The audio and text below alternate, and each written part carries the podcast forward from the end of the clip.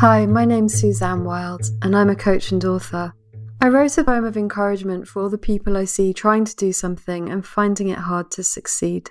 Maybe they fail and get stuck sometimes, but it's not that that I find sad. It's the criticism and unhelpful comments from others, often even from the people you might expect to support them the most. Early on in my journey, I was really hurt by comments and opinions that turned out to be completely irrelevant to my life and my work. Because not only are we very individual as people, but the way that we do things, the way things work out for us, the way the world responds to our work, the way we are able to help, these things are all very individual to us also. And beyond that, it is important to realize that the motivation for many criticisms is often not to help us to make something better, but simply to diminish us to stop others feeling their insecurities so keenly. When we dare to do things outside of the norm or above expectations, it can feel like we're painting a target on our chests for people to criticize us to our faces, or painting a target on our backs for people to demean us or conspire against us when we're out of earshot. And while this does not feel good, I think it may be a completely natural part of the process of turning the light up and then facing an equally bigger, darker shadow.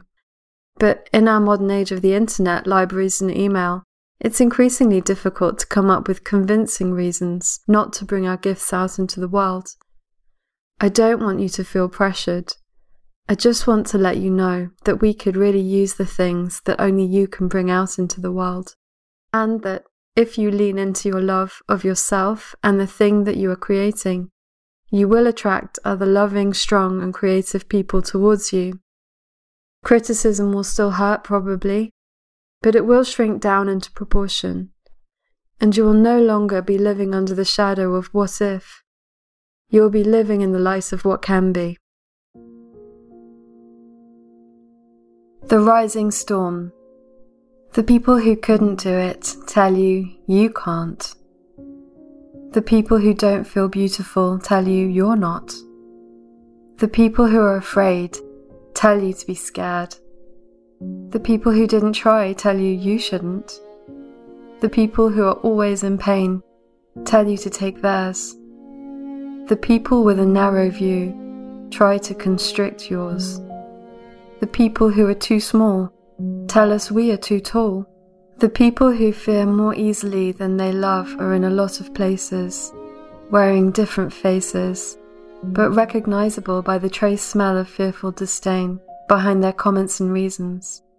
The pinched look of hurt accompanying their intellects and defenses. Yes, it is sad that they're hurting, but the dissonance of your soul's light may bring them to their senses. We don't bow down to pain, because where we look, we aim. We don't diminish ourselves to placate the weak, for we are here to love, to expand, to sing, to dance, to speak. Believing fully in our heart's weighty words, we rise above fatalistic full stops. On a storm of hope, we soar like birds.